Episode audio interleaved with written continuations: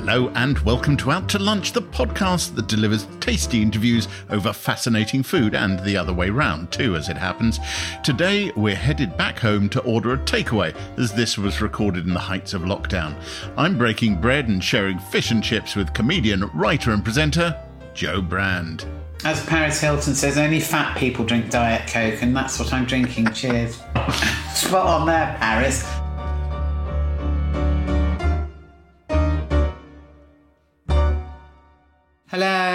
Hello. Darling. So there's a there's a chippy on um, Half Moon Lane. I know called Ken's. We know Ken's. So I um, bit a bit of background. I wrote a book about my last meal on Earth. Did a whole chapter on chips. It begins with my top five chip experiences, and number one is Ken's because Oh, brilliant.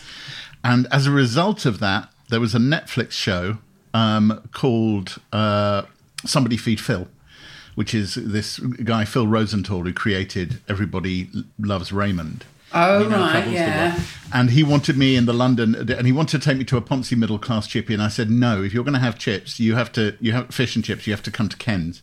So I got this whole huge Hollywood film crew on the corner of Half Moon Lane outside Ken's, and it's on, it's on Netflix, so you can see it. Yeah. Yeah. yeah. Well, funnily enough, I thought it was going to be Ollie's, but um, just because we have a sort of vague connection. Have you got a dish named after you on the wall at Ollie's? No, I know Scylla has. But, yeah, Cilla um, Blacksmith. But I haven't. No, I've just got my picture on the wall. But I did. I had a brilliant experience in there one night because this woman kept staring at me and she kept saying, "Don't tell me, don't tell me." And I went, "All right." And she just pointed at me and went, "Dawn Saunders," and. Um, So she fused Dawn and Jennifer together to make me, which I was very flattered by. Oh, hang on, there they are, there they are. I'm just going to go and say hello. or right, won't be sack.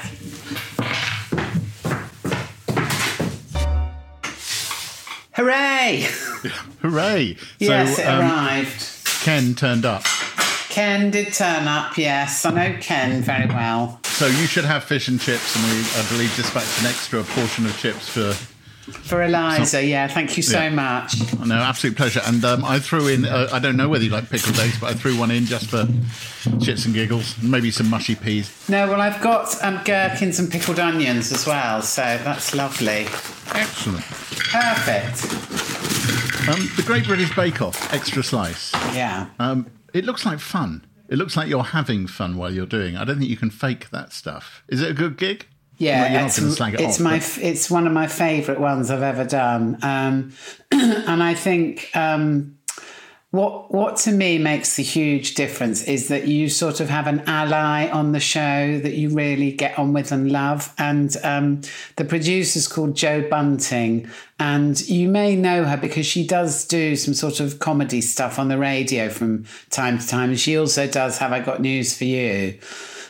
And she's such a laugh that I just feel kind of at home with her in my ear abusing me and saying things like "Don't be shit today," and you know, um, it, and also I'm really really fond of Tom, and I'm really fond of, of the crew and the people that we have on the show are always nice, and the audience love being there. They're so excited to be there that it's just there's so much excitement and it's great. And when you throw to To- Tom Allen, who's your sort of co-host out in the audience, is that a moment when you sit back and watch what he's going to do?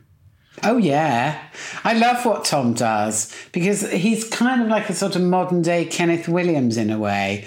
He absolutely slags them rotten about their cakes, but they love it. You know, the worse the better. So I think his his bits are absolutely brilliant. Yeah. Was the pleasure you take in that show one of the reasons why you know? I, I don't know even if it was offered or considered, but when um, a vacancy popped up because Sandi stood down from Great British Bake Off, people went, "Oh, will it be Jo? Will it be that you Oh, didn't no, really no, want uh, it?" no, they never offered it to me. But um, I think someone asked me if they offered it to you, would you take it? I, I think it's a bit of a poison chalice because I prefer sort of paddling around in the fringes rather than once once I'm the major attraction I get kind of I don't like that you know well it's like BBC One a Saturday night or you know something sort of too populist. I'm not popular enough for enough people to like me. And in a way, that's what I like. I wouldn't want to be constrained by the rules of polite society to think I can't do what I want. You, you did once say that you wouldn't mind having a crack at being prime minister. Oh, that's different.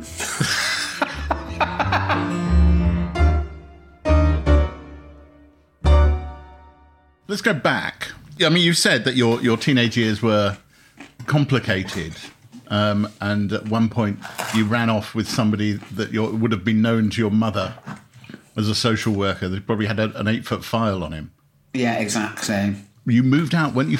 How old were you when you moved into a bedsit in Hastings? I was just 17, I think. And they said to me, they gave me kind of an ultimatum. They said either stop seeing him or move out because I think they just couldn't stand it any longer. They were so stressed out by following me in and out of pubs and weird characters turning up on the doorstep. And I remember, like, one, I had one friend down the road, and one day we went to the chemist and we, we heard that you could get a real hit off. Um, they actually used to have cigarettes for asthmatics. I don't know if you remember those. They had Benzedrine in them. So we made a pot of tea with them and um, we were around at her house and we, we drank it and nothing happened. So we both went home. And then her mum phoned up my mum and said that she tried to jump out of the window because she thought she could fly. So um, my mum was always getting calls like that about something I'd done. So, yeah. From, from the perspective of having now been a mother of young teenage women, do you look back on it and think, Christ, what was I on? Or do you think, oh no, that's just life. That's just what that's just what happens. I do look back on it, and I, I mean, I remember thinking when I had daughters, I do not want my daughter's teenage years to be like mine. So I made some kind of very definite decisions about how I was going to be with my daughters. Um, because I think in those days, um, ignorance was king, really. Oh, yeah. And, you know, my, my mum kind of thought all you had to do is like have one pull on a joint and then suddenly you were in a gutter with a syringe hanging out of your arm. I was going to say, it's, it's an obvious thing to say that faced by the, the reality of mental health, some people might run a bloody mile from it. But as we all know, you, you became a psychiatric nurse. Was that because you felt you understood what it was? You wanted to help people, or did it just look like a laugh? Yeah, after I saw One Flew Over the Cuckoo's Nest, obviously I wanted to be Nurse Ratched. Um, no, I think I think there were several reasons. One was that I wasn't frightened of it. Uh, because my mum was a, a, a mental health social worker for quite a long time when we were slightly younger. And we would go to this um, big hospital in Sussex with her called Hellingly, which is a nice name for a psychiatric hospital. And um, was it was it a big red brick glowering building of a Victorian? Of course, yeah, Victorian, yeah. Lightning absolutely. flashing over the top. Indeed, absolutely, yeah. Um, although there's a brilliant story I know. Do you know? Have you heard of Cane Hill Hospital? No, I haven't. Tell me about Cane Hill. Well, Cane Hill is the other side of Croydon. It's in it, it's in massive grounds, and these places um, they're so cut off in a way they virtually become villages, you know, Yeah. um, and no one comes in or out virtually. But there was a story about Cane Hill that in the staff bar um, one evening during the 1970s, a man rode into the bar on a horse and robbed the till and rode out again. which I just thought was such a brilliant story, but it really kind of demonstrates how isolated these places were. That someone thought they could just gallop up the very long drive. And, on the back of a um, horse. on the back of a horse, absolutely. Did you enjoy the? Pro- how long? How long did you do the job for? It was quite a while. Um, yeah, I did it, including my training, for 10 years. I absolutely, excuse me, I'm just going to open a can. It's not beer. Oh, go for it. As Paris Hilton says, only fat people drink Diet Coke, and that's what I'm drinking. Cheers. Spot on there, Paris. When? Uh, what year did you do your first gig? I remember because I have to say, just for reference, I watched you do your first Friday Night Live. Oh, did you? Oh, Um, yeah, I. I remember it very, very well, and uh, it's brilliant. What was really striking was that all the materials there, the gags, every single one hit home. Um, and even the the monotone that you've dissed since, saying, you know, I didn't know what I was doing, so I spoke in a monotone, worked. Was was that who you were when you got up and did the first gig? No.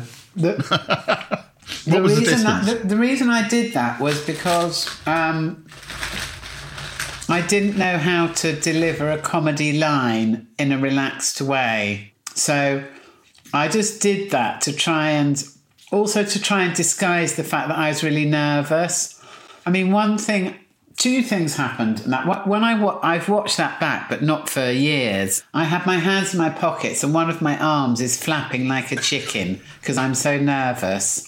In my like this in my pocket, and um, the other thing was because it was a live show, someone actually heckled me um, during the show, and it's it was actually timed down to the second. So I realised from it's my first ever telly appearance that if I said if I did a heckle put down, which I normally would do, then that would that would throw my timing out, and I'd have to finish halfway through a joke. So yeah, so I just sort of went thank you and just kind of moved on and ignored it.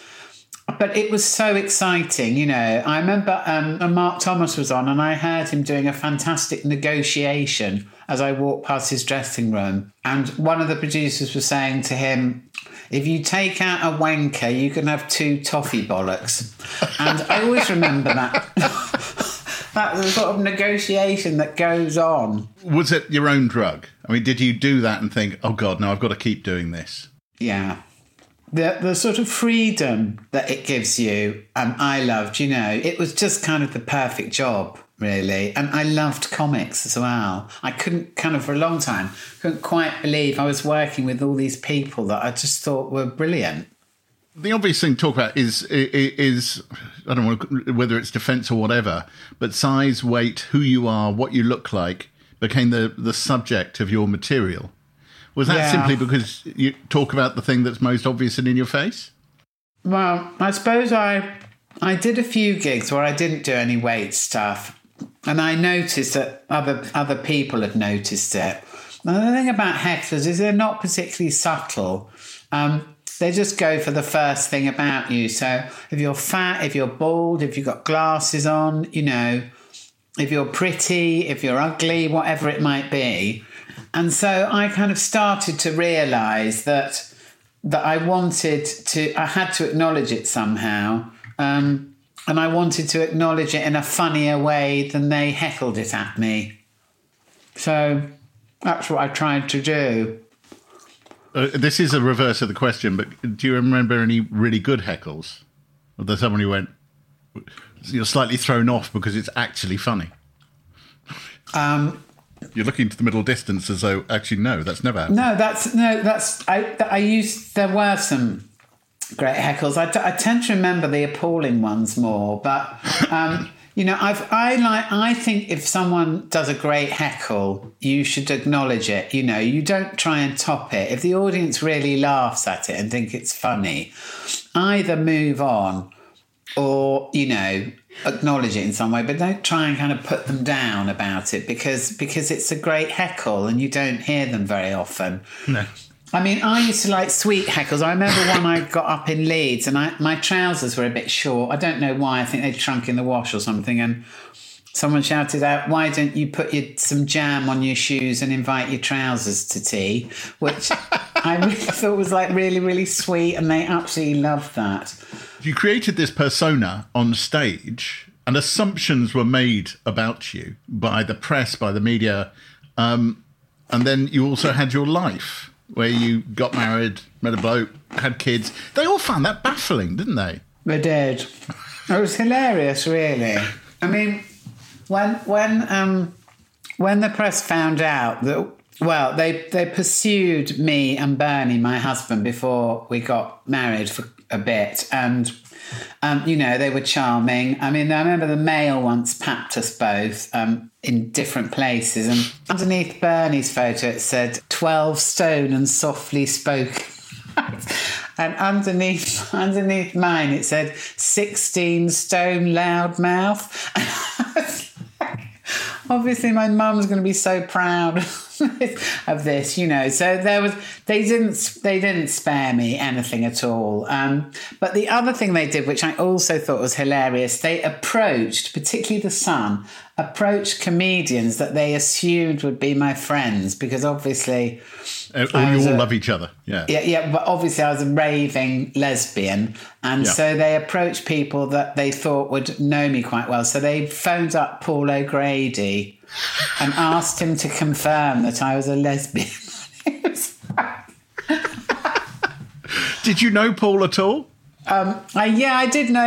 I knew him a bit. Yeah, and a couple of other sort of people that I hardly knew. You know, it was ridiculous, really. I was kind of hoping that he would say that you know Lily Savage had had a, a rampant affair with you, but he hadn't. Um. yeah, I know. Or Paul just went, "Oh, don't know, you better fucking ask her," you know, or something like that. He wasn't exactly forthcoming.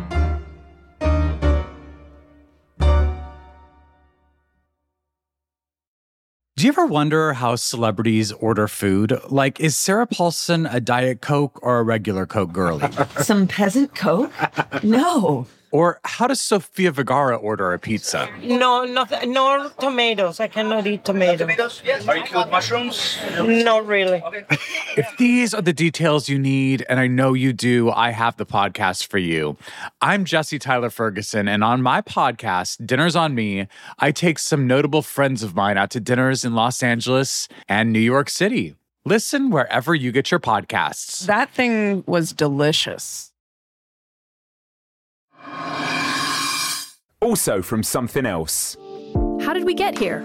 With Claudia Winkleman and Professor Tanya Byron. In these in depth one on one therapy sessions, we dig deep into personal stories with fascinating and emotional revelations. A passionate, insightful, and moving experience with clear outcomes to each episode. He is as anxious about attachment with you as you are with him. Oh, wow. Oh, wow, that's crazy, isn't it? Oh, that's a weird feeling. Wait, so. Oh, God. It's... Don't you just feel like, whoa, why didn't I know that all along? Listen now in Apple Podcasts, Spotify, and all good podcast apps. Did you have to kind of? I mean, I don't, want, I don't want to intrude on your relationship, but was there a point where you felt the need to say to Bernie, there is a bit of stuff which comes with being around me, or had he clocked that very early on? I think he'd. I think he'd worked that out quite well for himself. Really, yeah. I mean, let's say he didn't want to get married to a comedian, so he could go to the BAFTAs. well, as you dropped that in, had uh, had the bigger writing, and I, I, mean bigger as in involving other people rather than yourself, um, and you've done a bunch of them getting on, obviously, which was you as a as a nurse drawing on that, and then Damned, which was the set in the social work office. Yeah, had that always been an ambition, or did someone come to you and say, "Do you fancy doing this?" Someone came to me and said, "Do you fancy doing this?" I think at the time, actually, at the time with getting on, um, Vicki Pepperdine lived next door to my best friend, and I I kind of knew vaguely who she was and I think we, we just kind of ended up sort of having, you know, coffee sometime all together. And um, um, it, it, went all the way to getting you a BAFTA. Was that validation in any way, or was it just a nice night out?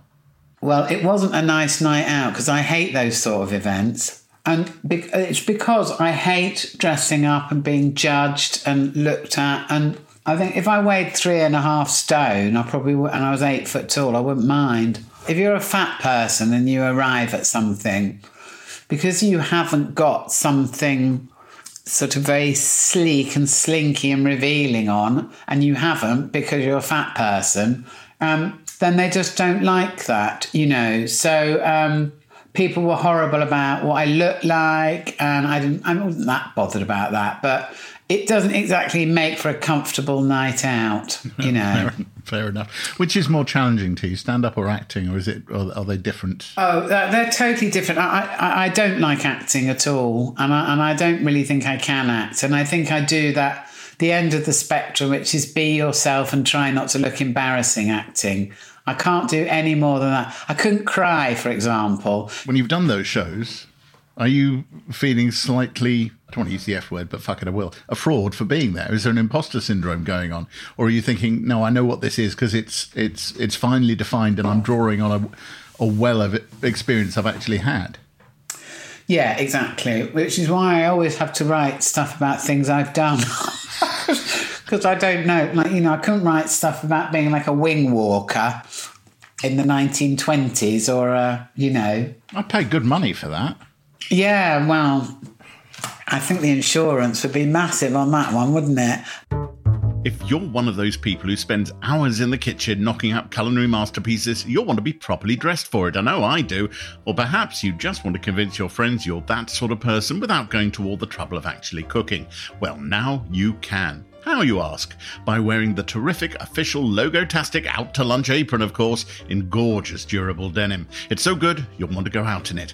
And if you do go out, let's face it, it's tough out there, so take your favourite podcast with you in the sturdy Out to Lunch travel cup, the perfect receptacle for your hot beverage of choice. See, not only will our lunch lubricated chats warm your ears, we'll also warm the rest of you. And when you get home and you've washed your Out to Lunch travel cup, dry it with the out to lunch tea towel so soft you'll be snuggling up with it at bedtime. To see the range of merch and catch them all, head to outtolunch.backstreetmerch.com. That's out to lunch, all one word, dot backstreetmerch, all one word, dot com. Want to spend even more time with me? The paperback of my latest book, My Last Supper, is out now. Join me as I explore the landscape of our last meals on earth, available from all good bookshops and a few bad ones too. But for now, let's go back out to lunch.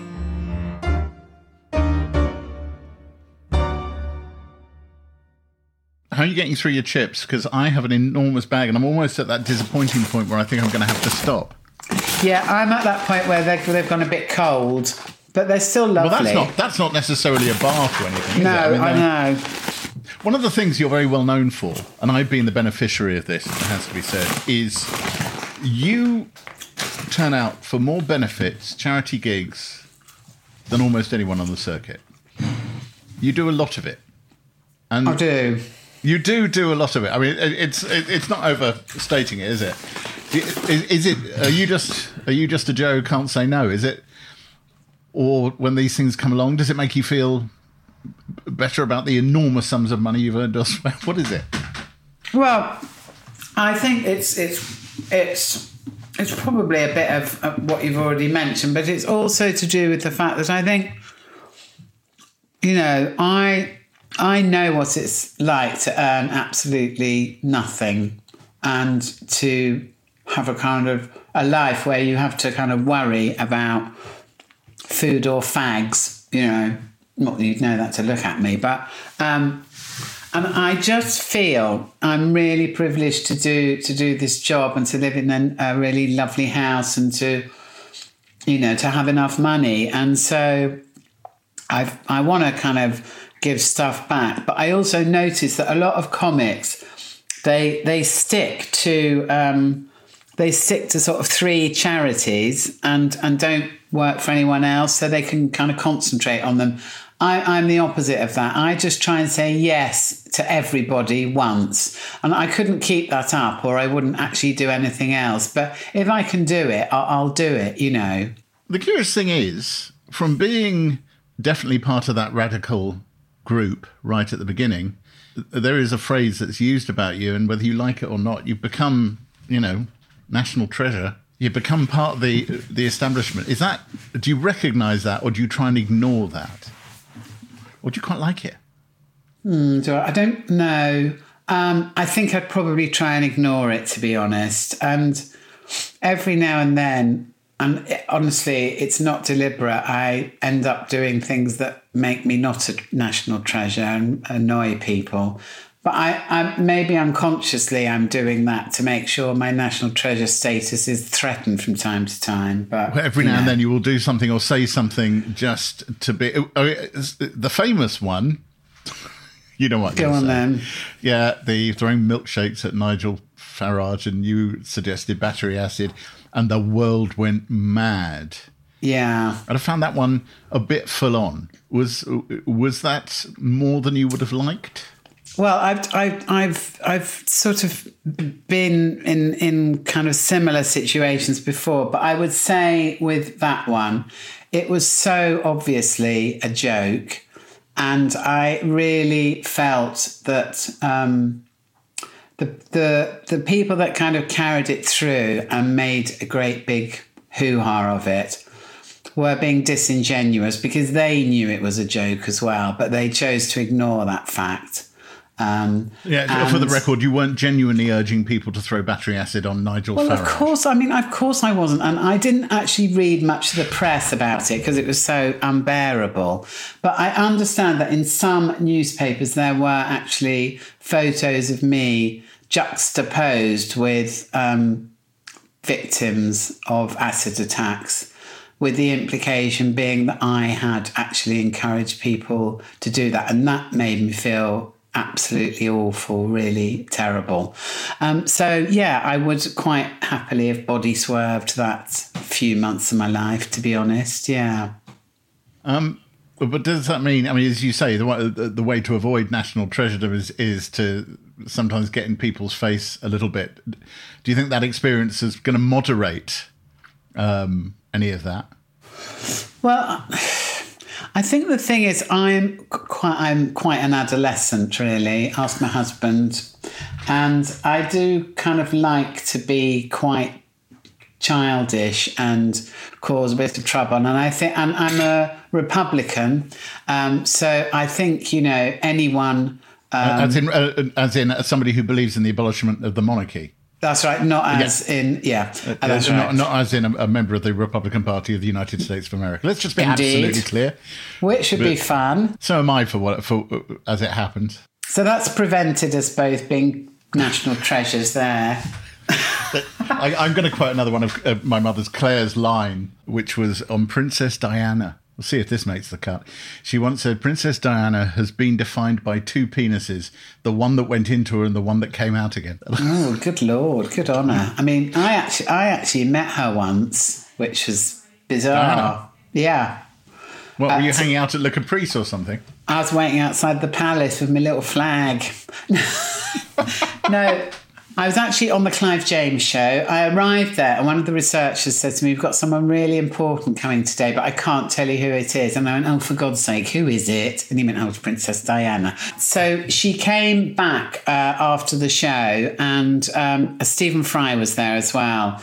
And I was on the show and I did some material about food and products in different uh, languages that sound rude in R in English. So, for example, a friend of mine sent me some chewing gum from Germany called Spunk.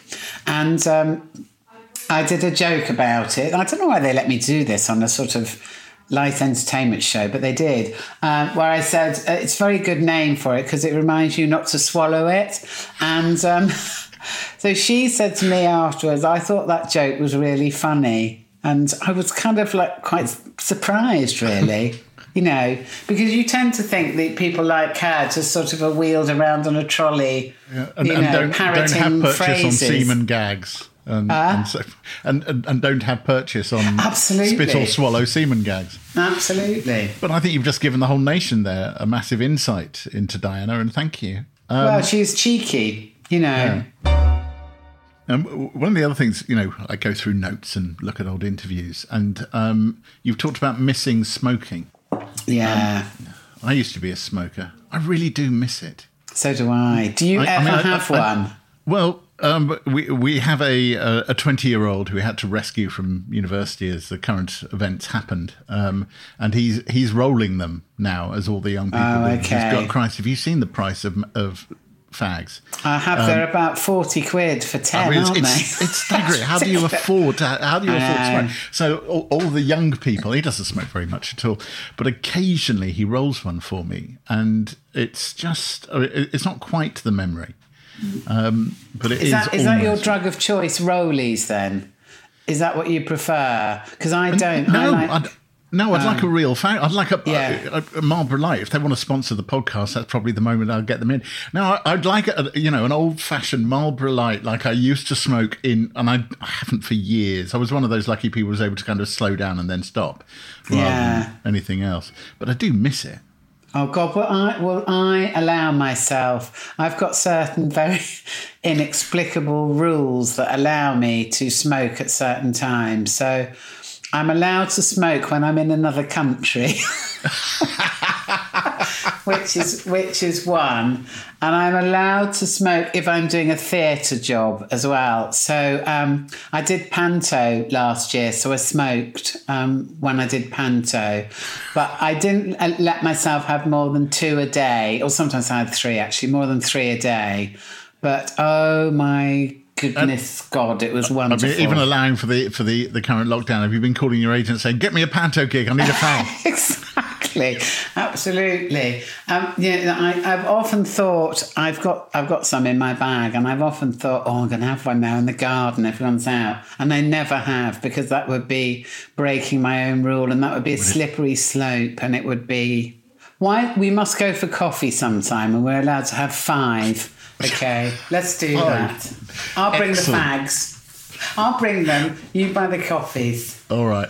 Um, well, thank you, Jo. Finally, we managed to make this work. But I, I, think you and me sharing fish and chips from Ken's is sort of what life is made for, don't you? Oh, it's been lovely. It was so nice to actually see Ken as well. One of the Kens, anyway. One of the Kens. All that remains for me to say is, Jo Brand, thank you for staying in for lunch with me. I'll be holding Jo to that promise of a coffee and a fag. Always a joy to chat to her, and what a hilarious lunch. And that lunch came from Ken's Fish Bar on Half Moon Lane between Herne Hill and Dulwich. Their chips are simply the best in South London, and I'll wrestle anyone who argues with me. Um, don't forget to do the things, you know what I'm talking about. Review us, share us, feed us. Out to Lunch is a Somethin' Else and Jay Rayner production. The music was written, arranged, and performed by me, Jay Rayner, and Robert Rickenberg. The mix engineer was Josh Gibbs, with editing from Jemima Rathbone. The producer is Selena Ream, the executive producer is Darby Dorras, and additional production came from Steve Ackerman. Next time, I'm out for an Italian and an awful lot of laughs with the Grand Tour and ex Top Gear presenter turned cookery book writer, James May. The only person I'm ever going to punch if it happens will be Clarkson, so, you know, have a nice circularity to it.